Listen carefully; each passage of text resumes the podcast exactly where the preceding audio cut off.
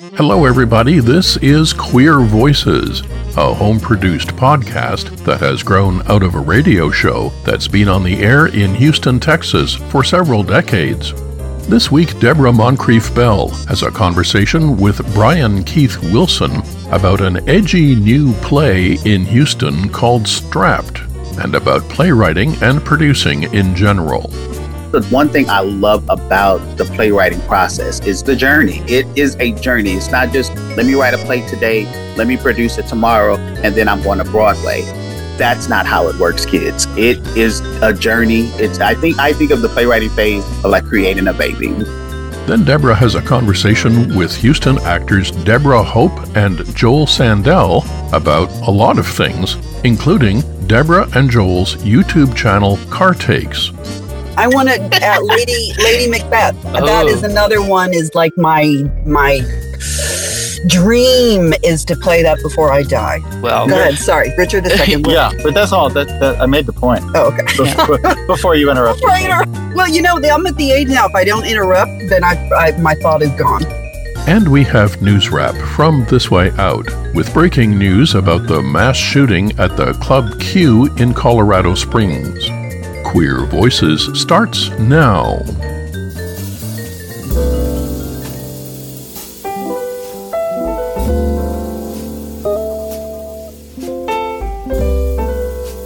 The Houston community is mourning the passing of Arden Eversmeyer, a pioneer, a historian, the founder of Lesbians Over Age 50 and the Old Lesbians Organizing for Change. She was a fine and genteel woman, but she was also a firebrand, and she's going to be greatly missed, not only in Houston, but for the impact that she had on the larger community. Within a few weeks, we will do a special tribute to Arden. And I know that many are mourning her passing, and we all offer condolences.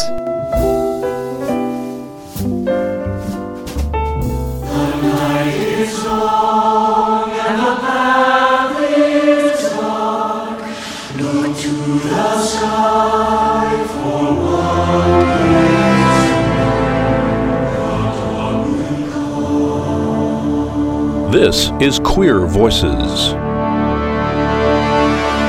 This is Deborah Moncrief Bell. We're talking with the director of a new play premiering here in Houston, Brian Keith Wilson. Brian, I'm so excited for many reasons about this play. I mean, I find your background and the background of your co playwright, Dr. Aurelia Johnson, intriguing give me just a little bit of background about yourself and how you came to be involved with this project. I always say I'm a little old boy from the south of La Marque, Texas. I'm a graduate of La Marque High School, Sam State University. I started theater at a young, ripe age, and I knew that this was the place that I wanted to, you know, live for the rest of my life because the opportunity of one, dressing up and playing make believe, but then also the older I got, the more interested I was in just storytelling and telling other people's stories. After finished college, I worked professionally in the theater, but then also I started to see that there were spaces within the commercial theater that didn't fit for me one of the things they say if they don't have it make it for yourself. And so i started producing theater off broadway at the rockefeller center variety cafe at the rockefeller center. And that's where i kind of found my voice to speak about things that are going on within our world things about social change. And that's kind of when all of that started. And of course ups and downs of the business now we're here in covid in the pandemic still trying to create theater and still trying to adjust to that. So I've been really blessed to be able to be on this journey and be able to create. And the last show that I just did was for Color Boys on the verge of a nervous breakdown when freedom ain't enough. And we did a world premiere of that at the Fulton Theater.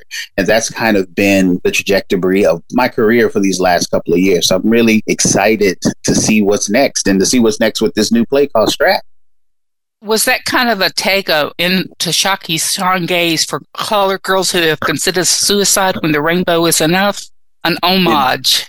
Yeah, absolutely. She's been a cornerstone in my career and, you know, just one of those mentors in my head. just because of how she changed the trajectory of avant garde theater, or as we talk about experimental theater.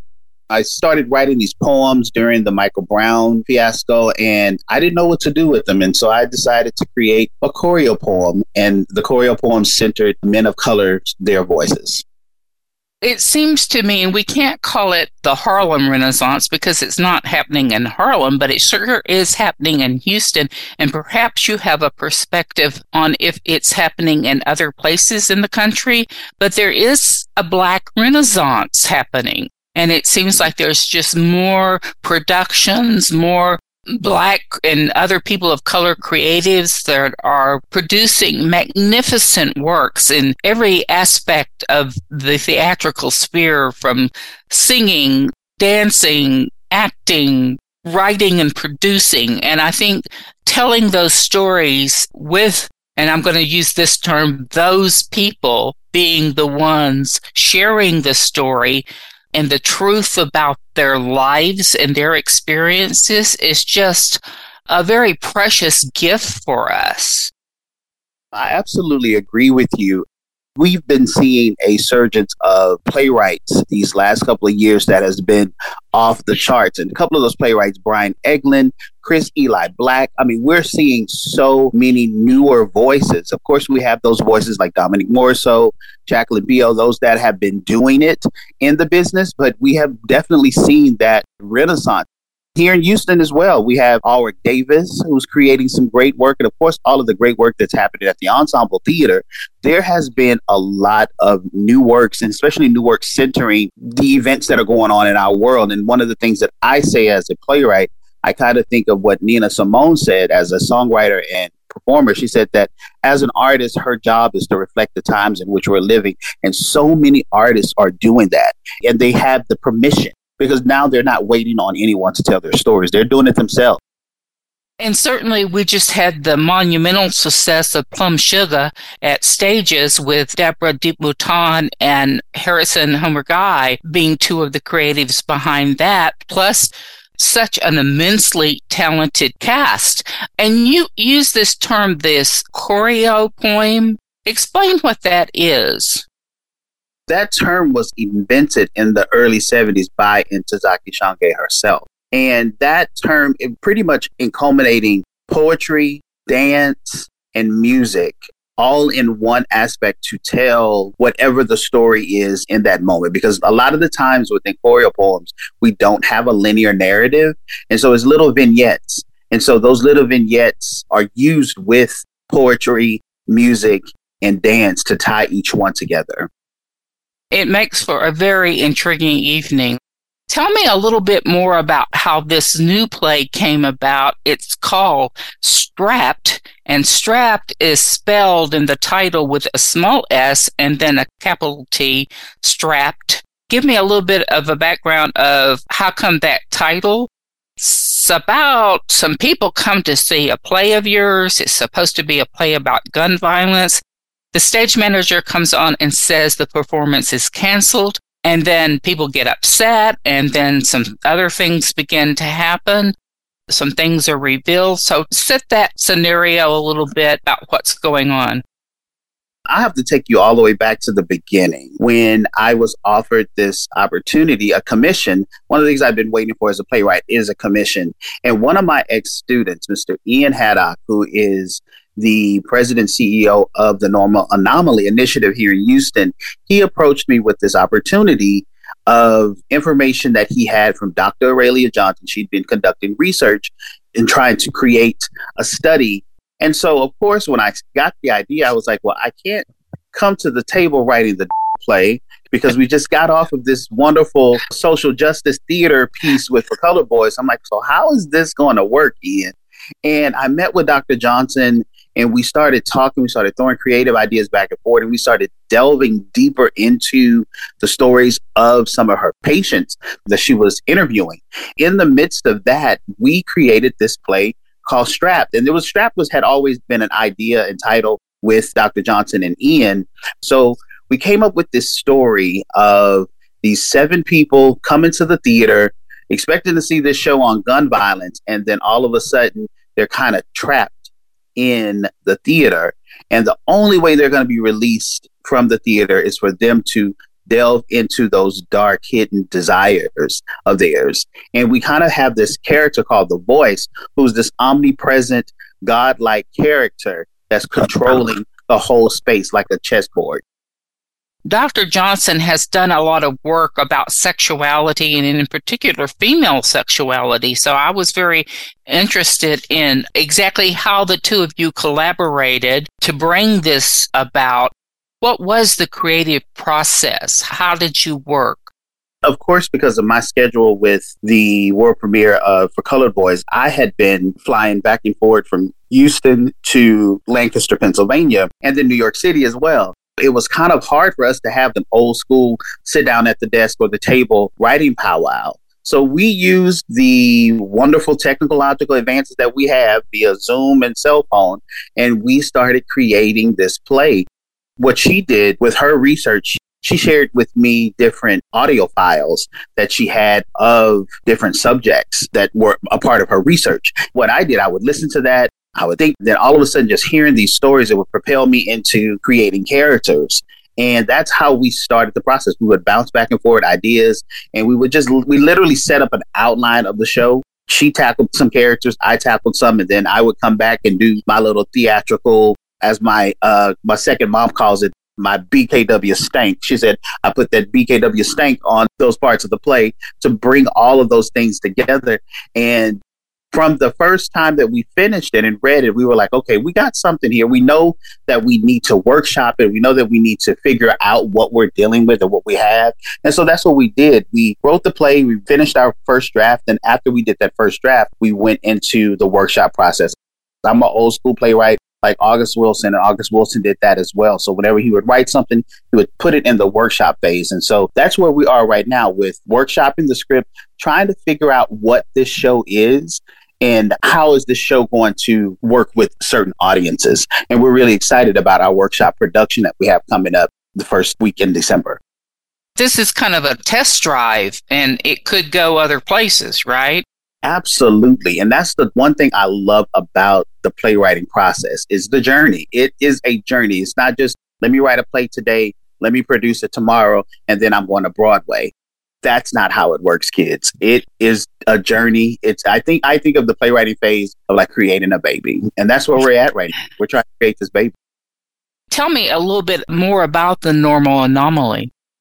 The normal anomaly has been a wonderful saving grace for the black and brown lgbtq community in houston and abroad if you see ian has been jet setting all over the united states ad, with advocacy and youth training and doing all these different things with this platform that he has of the normal anomaly. And the normal anomaly has been doing such great things as monkeypox testing and vaccinations, and just being able to be that beacon within the community and spread abroad. So I'm really excited to have this opportunity to work with such a great, powerful Black queer initiative that is in the community. Tell me a little bit more about the play and some of the people that are going to be performing in it. We have nine fabulously talented performers that are in the show. In our cast, we have so many different levels. People that have been away from the theater for a long time and now they're coming back people that have done theater in certain aspects of their lives, but now they're wanting to do it on a professional level. And so we have great characters. We have Diamantina Browdy, who's the voice, Cameron King, who plays Dr. Victoria, we call her V, Tadrian White, plays the character Belle. And we have the fabulous Eden Rose Torres, who's playing Ashlyn. And many people may know of Eden and her advocacy for trans rights within the community abroad, and also what she does with Pride Portrait.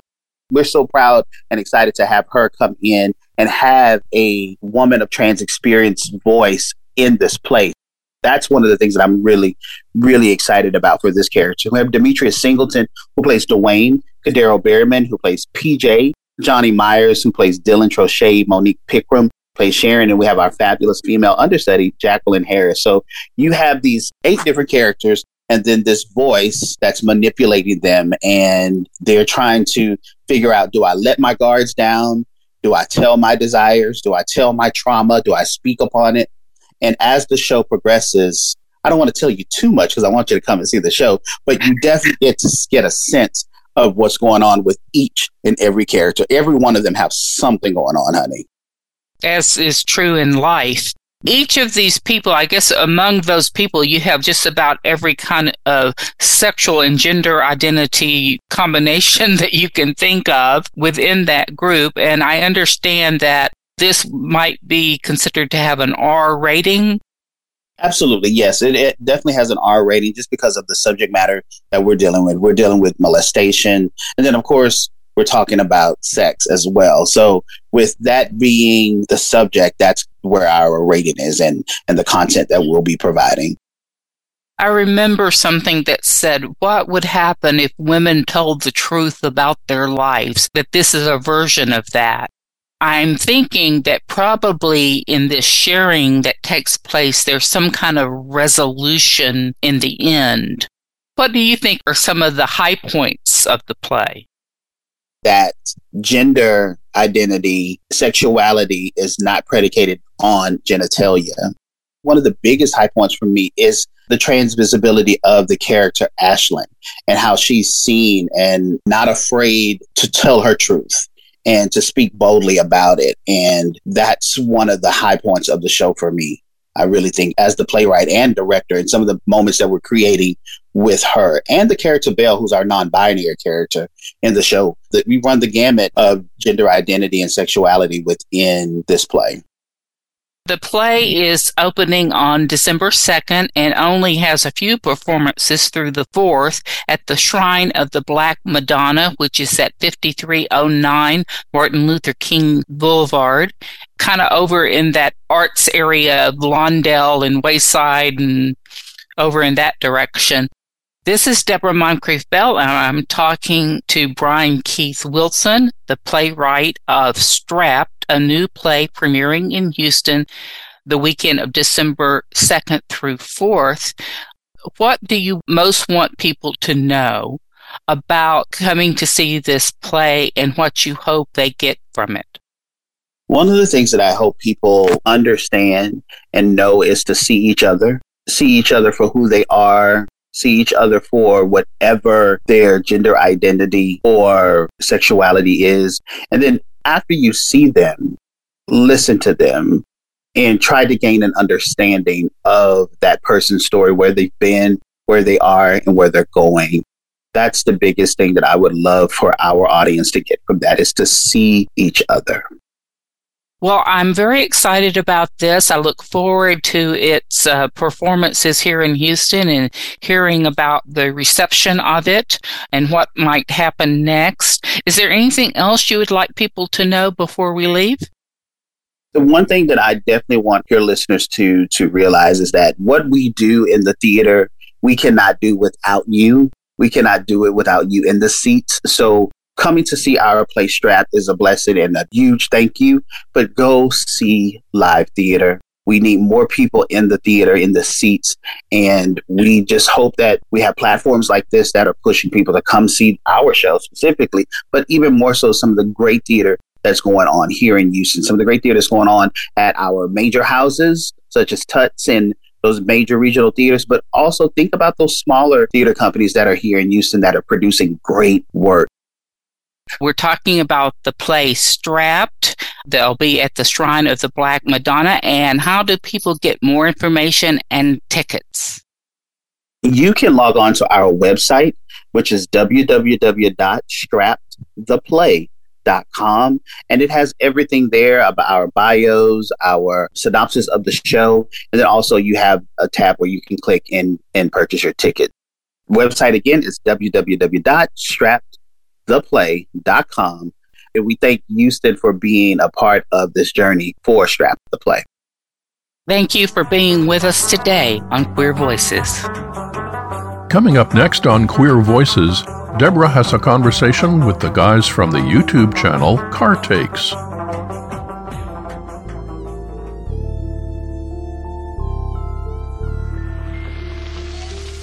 This radio program, Queer Voices, has existed since the 1970s on KPFT. We have this little crew of folks working every week to produce what's no longer unique because we're almost mainstream now. But we're still an important voice that might not otherwise get heard because it's not on that many places. So KPFT is very important to give voices to those who might not otherwise have voices. So, as Glenn always says, you participate by listening. You should also participate by supporting the station. So please go to kpft.org and make your donation right away. This is Deborah Moncrief Bell, and tonight it seems like it's all about theater. And that's really wonderful because Houston has such a vibrant theatrical scene. And I think it has rather exploded over the last several years. And we have two members of that scene, Deborah Hope and Joel Sandell. They've both been active in the Houston theater scene for a number of years. And Joel. A number of decades. A number of decades, Deborah clarifies. Yeah. Great name, by the way, Deborah. Deborah, you have had particularly comedy as your forte. Correct. The very first thing I ever tried when I even went into entertainment was stand up comedy. That was the very first thing I ever tried. And then I was in an improv group, and then it grew from that. And she's sitting down now, though. But she'll still be funny. Both of you, I want to know how did you come to the business of show? I kind of backed into it, so to speak. I was a musician for junior high and high school, and that was I was going to be a classical trombonist when I left school. And but I'd always done I'd always been asked to do musicals, and when I was in school, but I never thought about pursuing it. And uh, after starting college as a music major, I thought uh, I'm not feeling this anymore. And uh, my father actually suggested that I take up acting. So I did, and all the rest is history, as they say. A classical I trombonist. I, I had no idea that there was even such a thing. Well, you know, there are trombonists in the orchestra. Well, of know, course there are, yes, but yes, I yeah. just I, I just don't think of that as right, uh, right. so- and I'm curious that that's the way you started and and ended up being uh, primarily an actor. And you don't really consider neither one of you consider yourself so much singers, but uh, Joel Oh, in no, particular, you've done I'm- a no, I'm- lot of I'm- musical theater. I consider myself pretty much as much a singer as I do an actor because when I in high school also I was also in choir and I was in all state choir in Texas in 1979. So yeah, I, I do I do sing. He he is an actual singer. I'm what they call an actor who sings. I can uh, I have an ear. I can stay on pitch, but I don't have a strong voice. It's fine, but it's just not like a like you would want to hear on stage. And Joel has that kind of voice. Aw. So he is uh, an actor singer. I'm an actor who sings.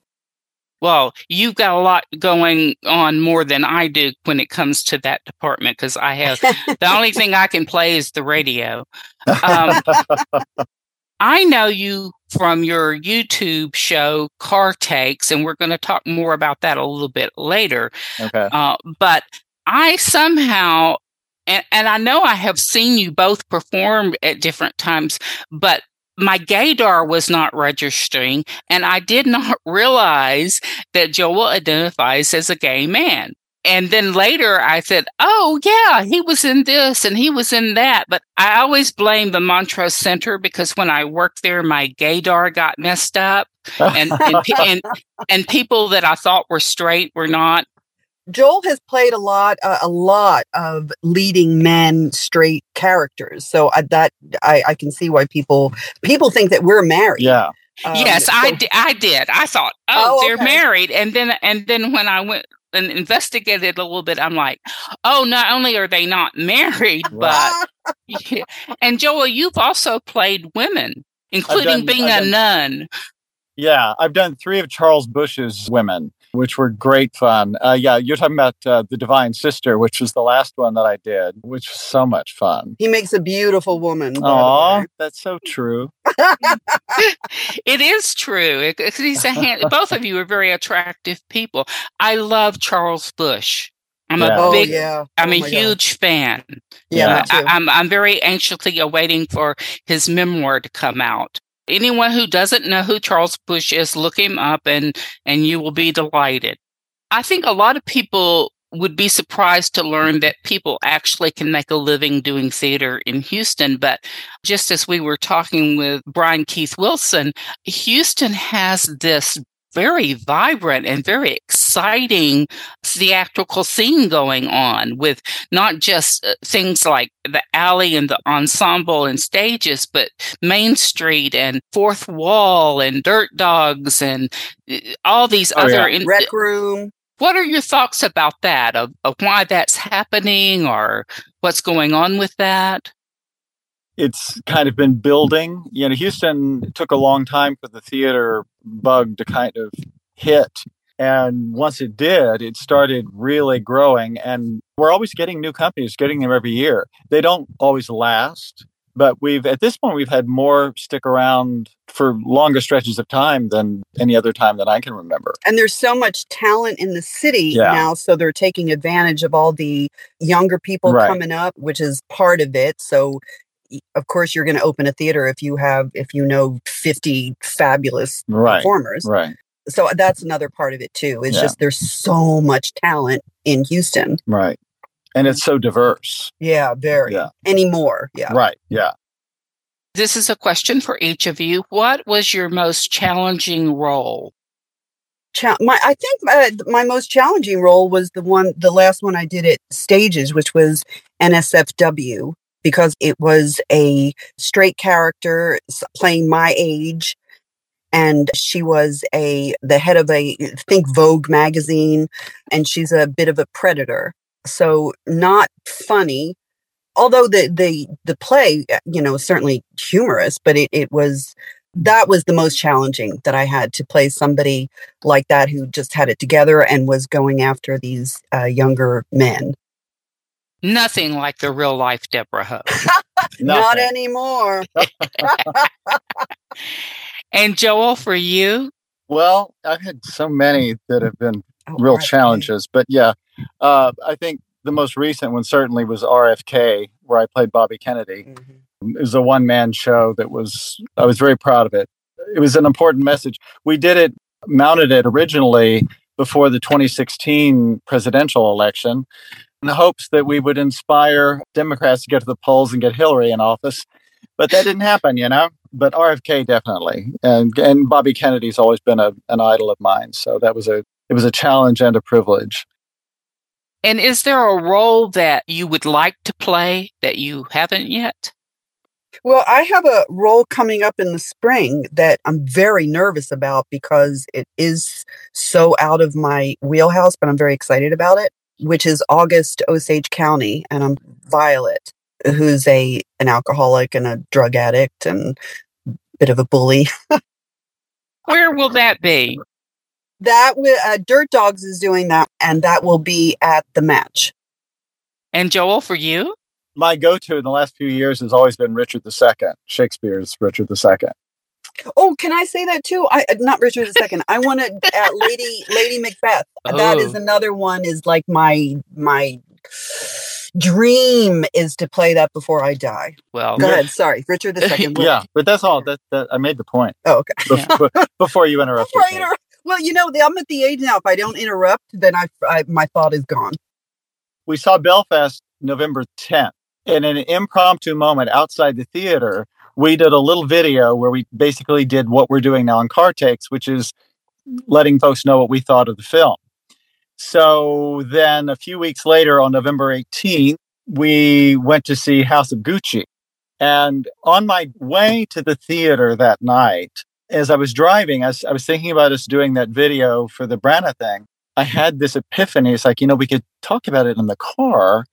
And then I started thinking about the the old show Car Talk on NPR. And I thought, well, we could do car takes, and because we're doing our take on whatever we're seeing from the car. I suggested it to Deborah when I got to the theater that, and she said, okay. And then after the movie, we got out in the car and uh, did our first car take. And the rest, as they say, Three. is herstory.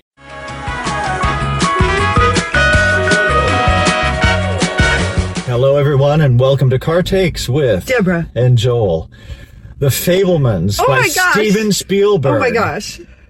It is the great Spielberg film. Yeah. I, my God, I love this movie. If you love film, oh, if you love any Steven Spielberg movie, I Yeah, don't know how you yeah. couldn't. This is an origin story. Yeah. Uh, his origin story. it's, a, it's an homage to film. It's an homage to his family. yeah. Yeah. Yeah. Um, and There you go. And how did the two of you originally meet? Oh my god. That's hard. I don't. is hard. Uh, we did it. We were doing a murder mystery. a murder mystery, Yeah. a, a kind of an improv uh, Yeah. thing. I've I've got it. I, can I? Can I? Yes, you can. Because it's my All right, story. It's your story. Because I tell this all the time. My first memory of Deborah. Now, whether or not we may have met before this, I don't know. It's possible. But my first memory of Deborah was doing this Murder improv murder mystery thing. And in the context of the improv, I was this sort of meek guy character, and she was this sort of type A, highly driven woman. And in character, And we're in this ballroom. we're in a ballroom. So in the character, I go up to her to ask her a question, and she's focused on something else. So I have pulled her away from whatever she was focused on, and she turned and she lit into me in character in a way that I cannot even describe to you, but it was thrilling and terrifying. And all I could think was, who is this woman? I love her. so yeah, that was that. And that was probably 1994. Oh yeah. That Yeah. Was And then shortly a friendship developed. And immediately. Yeah, how much time do, do the two of you spend together, do you think? too much. I was just gonna say not enough. Huh. That's funny. It's yeah, Well, we I would say we're we're probably out together at least three or four nights a week. yeah. Parties that we go to parties sometimes, so that'll Yeah. do it. But he's absolutely my best friend. So Aw, it's uh don't you want to say something too? very very dear person to me. See how the two of you are? For anyone who doesn't know, explain exactly what Car Takes is in the context of it might be a movie, it might be a play, it might be Right. an opera. You go see it together, which I'm very jealous of the amount of theater that the two of you Oh. get to see. And then you do this short little review afterwards, sitting in the car, usually about five to six minutes. Mhm. And do you consider yourself critics? No, No, absolutely not. We uh, call ourselves supporters, boosters, uh, promoters. promoters, admirers. What we want to to do, and prim- primarily when we're doing theater reviews, Mm-hmm. we want folks to go out and see this stuff because this is the thing, and it's and it's the reason why we don't do. For one thing, since we are professional actors ourselves, there's an ethics question if we actually got into criticism, quote unquote. When we started this, I was telling Deborah, I said, how many times have we all been to see something with a friend and seen the same play or movie and had completely different reactions to it? One of us loved it, one of us hated it. And I would never want to be the person responsible for keeping someone away from something that they might actually really enjoy. So our point is get out, see whatever's out there and enjoy it or, or not, but it's being part of the art scene that's so important right now. Of course, you both are just totally charming in these. I sit there and I just laugh because your enthusiasm comes through and your appreciation. Sometimes our, our enthusiasm runs away with us. Being trained professionals, you probably do look at it all through a slightly different lens than just the average person. So I would think that could make you be more critical. Have you seen anything that you just felt like you couldn't review? Yeah, Yes. there have been a couple of things. Not many, Not thank many, goodness. yeah. But yes, and then we just don't. We don't even, or or if it's something where he felt one way and I felt a different way, we'll still find something Yeah. good about that one. But when we both agree that th- that was, you know, terrible, we yeah, don't. actually, the, the, the two things that we didn't review, we didn't even stay for the second act. yeah. But that is uh, very, Very rare, yeah. yeah. What have you enjoyed the most this last year as far as Oh, what's been available Oh in theater? Oh, my god. I, you know, so it's always the last thing that we saw. I, I would say, uh, oh my gosh, that's a very hard question. Seascape was certainly freaking brilliant. In the last year, I'd have to go through my Yeah. to see what I saw. To to Oh, give you oh, one. uh, uh, uh, Born with Teeth. that was the yeah. Shakespeare and and with Marlowe. Dylan Godwin Marlowe. and at the alley. That, or they're taking. They're that. taking it to Minneapolis. Yeah, yeah, yeah. Exactly. And you were very excited about the production of Six, Yeah. Which- Oh my god, which uh, I loved it. I well- well, to marry it. I loved it. and made me wish I could have gone to see it. It deals with the, the six women who had been married to King Henry VIII. And Right. you make this point that we largely know in this society King Henry VIII because of the women that he was married to. yeah. Absolutely. Yep. And, and Other- this Otherwise, we production wouldn't talk about it. Right. And this production is very woman centric and it's Oh, it's um, completely woman centric. Yeah. and, and it's uh, avant garde and it's edgy and it just sounds like And outs- it's poppy and it's fun and It's like a big glitzy Vegas show yeah. that's got it's full of history.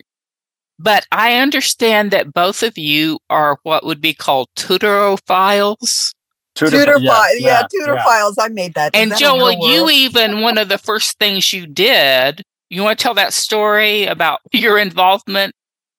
How did you find out about the, if you're talking about what I think you're thought, talking about? You you have done your research. When I was in sixth grade, I wrote a play called "The First Three Wives of Henry VIII" because I had just seen the the Keith Michell uh, PBS series, and I was fascinated by it. And as I was just talking about, I was fascinated by the women. I was fascinated by uh, Catherine of Aragon and Anne Boleyn and Jane Seymour. I wasn't as into the last three wives. I didn't understand the politics and the situation of the last three wives as much as I did the first three in sixth grade. So that's why I just made it about the first three. So I played Henry in this little, yeah, yeah, and uh, it's it's uh, oh lord, I re- I came across that play. I've still got it. I about five or six years ago, and I read it. I cringed so hard, I I couldn't stand it but yeah, no, I've I've always been a huge Tudor file, Mhm. Elizabethan, that Yeah, that, same that with me. era. Mhm. Yeah. Was Well, that the story you were referring to? Yes. How did you know about that? I think it's on your website. Oh, maybe it is. I tried to find out as much as I could. You know, I'm friends with you on Facebook, and so I, the uh, whatever your latest thing is pops up, and so I watch it. And what are some of the things that you've seen that you really want to recommend besides six? Seascape is still playing, so I would say go see Seascape if you get a chance to see that at the alley. Classical Theater Company just opened The Marriage Figaro uh, with a performance by Craig Daly that I cannot even. just hilariously funny. Is Rec Room still? Their show's Rec still Room on? is They this closed? week. I think the Are they- twelfth. Oh, I think it's maybe That's today. Maybe. today. Oh no, but they extended because they had. Oh uh, yay! yes, yeah. because Rec of the Room. game. Rec Room is doing Put, Your, House, in order, which is a really spooky, realistic, post-apocalyptic kind of thing. And Oh, Plum Sugar at stages. That's- stages, yeah. Yeah, I think it closed Sunday. When this airs, that would have ended, but it has legs, I think, and it probably will oh, go on. I agree. Yeah. Was an amazing uh, that I that Yeah. just filled me with so much emotion. Yeah, And yeah. I can't even imagine what it would do for young black girls seeing that because that story is just it's brave and amazing and I'm so appreciative that she put it out there Right. because it's triumphant. I felt like that it was brilliant on so many levels, um, Mhm. and and the performers, especially those younger people. I'm, I was Oh. just oh mes- totally mesmerized at that, and I feel really fortunate that we are in Houston with two things: a thriving foodie scene and Yeah. a thriving theater scene. If people want to follow you for car takes, what do they Yes. need to do?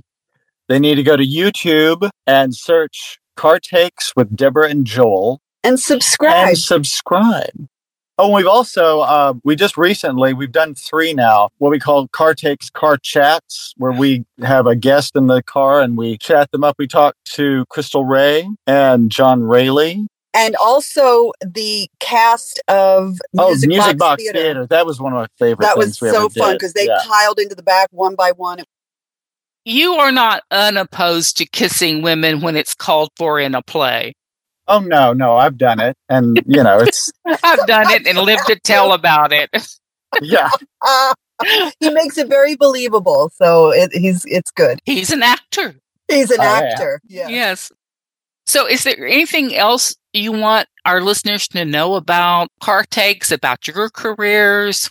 Anything you want. well, want? I think you know what I want to piggyback on your last guest again, just to reiterate: get to the theater, take a friend if you're a theater goer and you know someone that doesn't go, introduce them to the theater. I really do feel like we're we have a ra- uh, opportunity right now to increase the theater audience in Houston in a major way because there's so many entertainment options at home on your cell phone or through cable or whatever your provider gives you that it's nice to have somewhere where you don't have that. You have to sit down and you don't have to maybe think, well, I don't want to stay with this. I'll try something else. You know, you sit and you give over completely to what's being presented to you. And there's just nothing else like it. And I think folks that haven't really given theater a chance, if they will, they will find that it's really soul restoring in so mm-hmm. many ways. and and bring the children and Yeah, the young people yeah. there and get them interested. I, I remember the first play that I, I was older and my parents hadn't taken me, but the school had taken us to see a show. And I was absolutely mesmerized by everything that was happening Yeah. on stage. And that was kind of the, I mean, I was always a performer as a child, but I, this was, I, I think I would like to do that. you want to tell them how you didn't walk through the chair? I was I it was high school and I was auditioning for a musical that they were doing and and It was Oliver. the oh it was Oliver uh, because my sister was in it. I mean I got to be in the chorus, but the part of the audition process and this is absolutely wrong. I found out later, but at the time I was like, oh okay. The director set a chair in the middle and said, "Well, just walk across the room for me." And then I walked across the room and around the chair and they were not happy that I walked around the chair because the chair is there and I told you to walk straight. So you should walk straight through that chair. but that's what your Um, sister did. But that's what my sister did. My sister walked right through the chair and was moving the chair along with her. And she got the part as, of Nancy. And I was in the chorus because I, I walked around the chair. Yeah. so he thought, well, you're not following direction, which is the opposite of what you do. Sure. You, you play what's on stage. Right. If something happens, you don't pretend it's not happening. The director I don't know what my first exposure to performing was exactly, but I mean, live theater is just like something so precious to me. Um, and I took speech and drama in high school because I was very shy. A lot of Oh, people have a hard time believing this, the ones that know me now, but it was because I did that that it helped me get to a place that I could better connect with people. Let's talk about cell phones. you want me to tell the Ernie story? What's the Ernie story? Do tell a story about Ernie Manouse. I love him so much. I do too. We all love Ernie. He'll never live this down. And no, he won't. I was doing a one man cabaret show at Main Street. This was, oh my God, several years, several years ago. Evening of Song and Stories. So I was right near the end of singing Not While I'm Around from Sweeney Todd, which is a very soft, gentle, and it ends like very, a lullaby. it ends very softly. So I'm about ew, eight bars from the end, and the cell phone starts going off. and I can see out of the corner of my eye because Ernie was sitting on the front row in his sunglasses. Thank you, Ernie Manouse. Um, you know, I can see it's him fumbling for the device to turn it off. Once the song concluded, I looked right over at him. I said, Ernie, was that you? He will never live that down. He will Well- never live that down. Well, when I was at Plum Sugar, someone's phone rang. It may have been an alarm because if you silence your phone, but you have an alarm set, it will Right. still ring. So people, Yeah. when you go to the theater, turn your phone Yeah. off. Yeah. And please do not sit there and be scrolling or texting. oh, that makes or- me crazy. it- it- you're in a dark room. Mhm. and those lights is very distracting. It's Right. not respectful to the other And- audience members. It's not respectful to the stage, Exactly. all your Exactly. actors on stage can see it. So right. it's not like you're just disturbing the audience. You are distracting the players on stage. exactly see what you're doing. So please, Houston, stop doing it. Yeah. Just- I did a show one time. Uh, Ron Jones directed it. It Oh, was um, Me and Jezebel. Yep. And we were doing it in the theater in Galveston, which is beautiful theater. But it's only a two person show, and half of the show I'm narrating to the audience. I'm talking directly to the audience about what's happening. And first of all, somebody came in late while I was talking. So, of course, I can't ignore it because they're in the front row. So, of course, everybody has to move. So I stopped and I acknowledged them and I said, Oh, um, okay, well, take your seat. Can I get you anything? Like a watch? so everybody laughed at that. So then I go back to the story and they're embarrassed and they're sitting there. Well, doesn't somebody's phone go off right there in the second row? And I went, Are you kidding? and I, give me your phone. Give me your phone. And then I yelled into it, We're doing a show. so I, I told people, I said, you know what? Uh, and they everybody clapped and uh, they were embarrassed. And uh, I looked right at them and I said, Well, you'll never make that mistake again now, will you? Oh, I would have been so mortified. I had a friend of mine in New York. He put a personal ringtone on his phone. He programmed it in, and it's a cough. So if he ever forgets to turn it off in the theater, it's just a cough. Ooh. And I thought, well, that was okay. That was kind of clever. you know, even even aside from just the rudeness of it, it uh, what a lot of people don't understand is that with the technology with miking, Yeah. the signal interrupts the mics, so it it actually is hurting the performance if Mhm. if uh, even if they're just on, the signal will, will get in the way. We're talking with Deborah Hope and Joel Sandell, actors and wonderful people here in Houston that you can We're see. wonderful people. They Wow, are I like wonderful people, and you can see them at various performances coming up in this year. Plus, you can check out Car Takes on YouTube. Go to YouTube, look for Car Takes with Deborah and Joel. What is the mission of Car Takes, and and what do you want to happen with it? The mission is really just to promote Houston theater. That Yeah. was our, our goal from the beginning and just make people excited about it and bring people in and all the things that you want to hear about theaters and performances and all of that. We want to we want to hear those things too. right. So that was the goal. Let's just promote it. And then I guess about halfway through, maybe six months in, we were thinking this might be able to be monetized if we get enough, if you get enough subscribers. Yeah, that, you have to get to a thousand. We're at seven hundred and thirty. yeah. 737 subscribers now. Can you imagine that we're doing something that we love about something that we love, that we love to be a part of, and we're going to get paid? Yeah. Yeah, let's give that a try. Because because prostitution isn't working for me anymore. Not me anymore either. Well, I really appreciate you being with us tonight on Queer Voices. Oh, thank you so much, Thank Deborah. you, Deborah. Our website is Houston. Martha, what'd that feller on the wireless just say? Something about them interwebs? You don't have to ask Martha. We've got all the names, dates, and web page links for people, events, and anything else mentioned in the show right on our own website.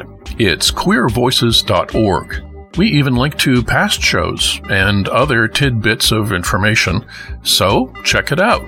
queervoices.org. Besides, Martha is a cat. She doesn't know anything about websites.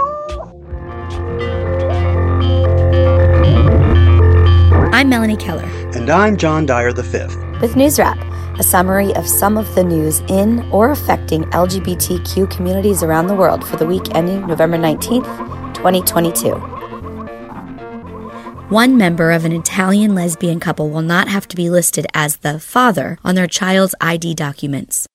The ruling by a court in Rome comes much to the chagrin of recently installed far right Italian Prime Minister Giorgia Meloni.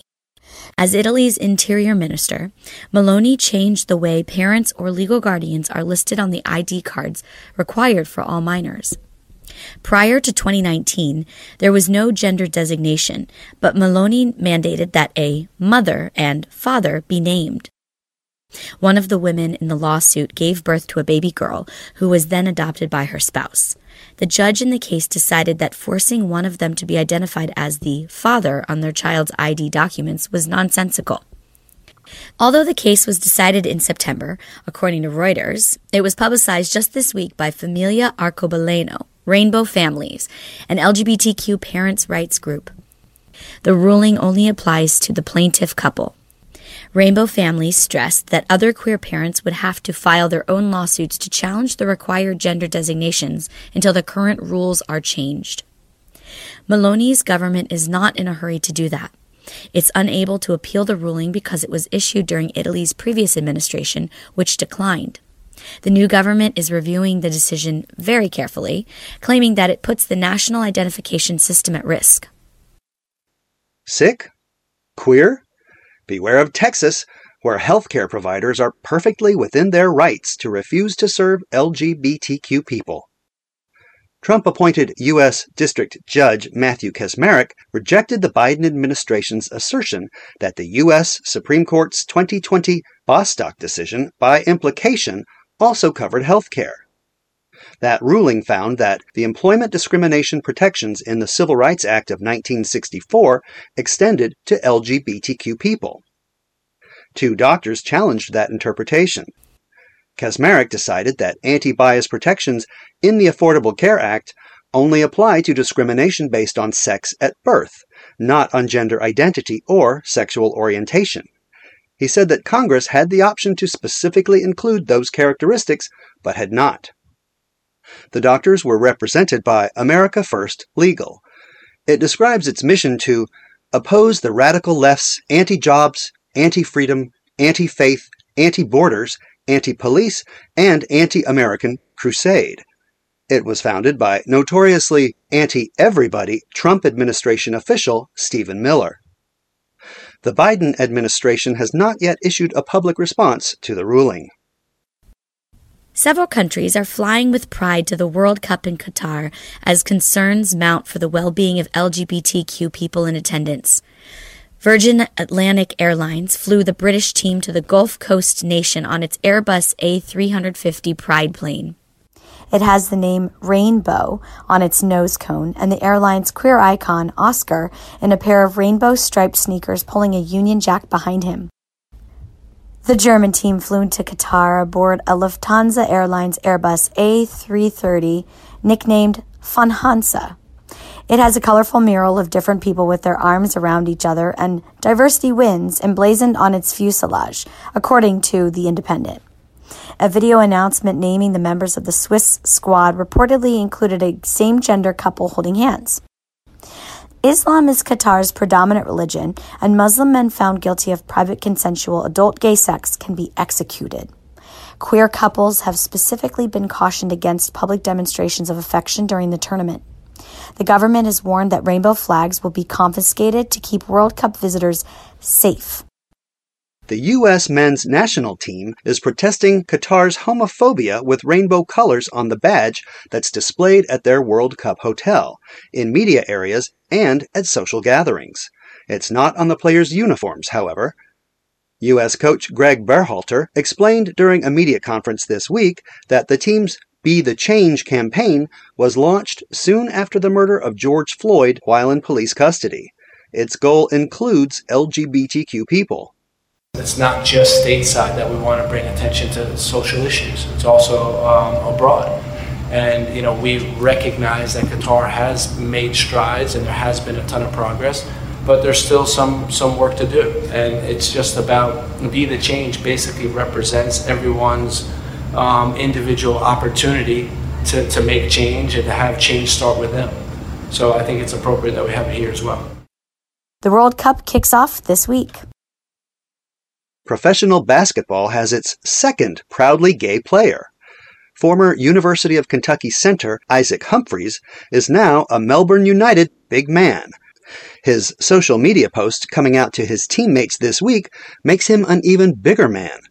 Humphreys describes his despair in the closet. He attempted suicide before coming to terms with his identity. Now he's shooting to help others around the world who are struggling. That's my goal behind this. Uh, make sure people know that you can be whatever you want, no matter who you are or what you do. You can be big ice and be gay, and you can still be a great basketball player and be gay. You can do whatever you want. It has nothing to do with your sexuality or who, who you are or who you're meant to be or who you're expected to be. I just want to be myself. I've discovered this is my purpose in life, and I'm going to give it my best go. His coaches and teammates responded positively, and Humphrey's coming out has been almost universally praised. Another gay center preceded Humphreys. Jason Collins of the New York Nets became the first active pro basketball player to come out in 2013.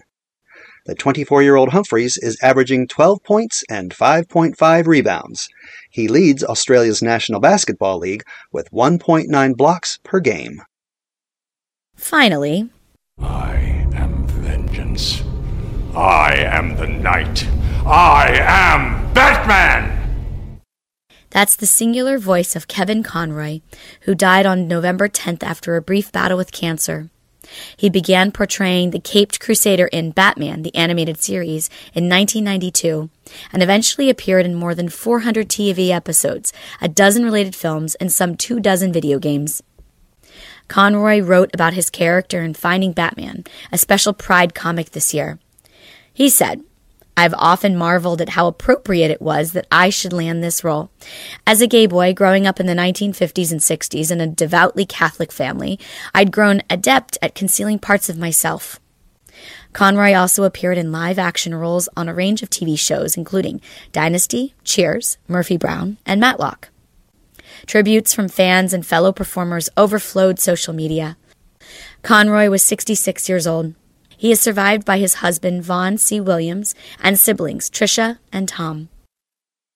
That's News Wrap, global queer news with attitude for the week ending November 19th, 2022. Follow the news in your area and around the world. An informed community is a strong community. News Wrap is written by Greg Gordon, edited by Lucia Chappelle, produced by Brian DeShazor, and brought to you by you. Thank you. Help keep us in ears around the world at thiswayout.org, where you can also read the text of this newscast, and much more. For This Way Out, I'm John Dyer V. Stay healthy. And I'm Melanie Keller. Stay safe. This just in from Colorado Springs, Colorado. We are actively processing the scene at Club Q. Police Chief Adrian Vasquez. Initial evidence and interviews indicate that the suspect entered Club Q and immediately began shooting at people inside as he moved further into the club. While the suspect was inside of the club, at least two heroic people inside the club confronted and fought with the suspect and were able to stop, stop the suspect from continuing to kill and harm others. Before those club patrons disarmed and beat him with his own gun, the shooter who opened fire in the LGBTQ bar around midnight on November 19th had murdered five people and injured 25. Club Q's proprietors are calling the attack a hate crime, and the county district attorney is determining whether to prosecute it as such. The FBI is assisting the investigation. We'll continue to report on this developing story.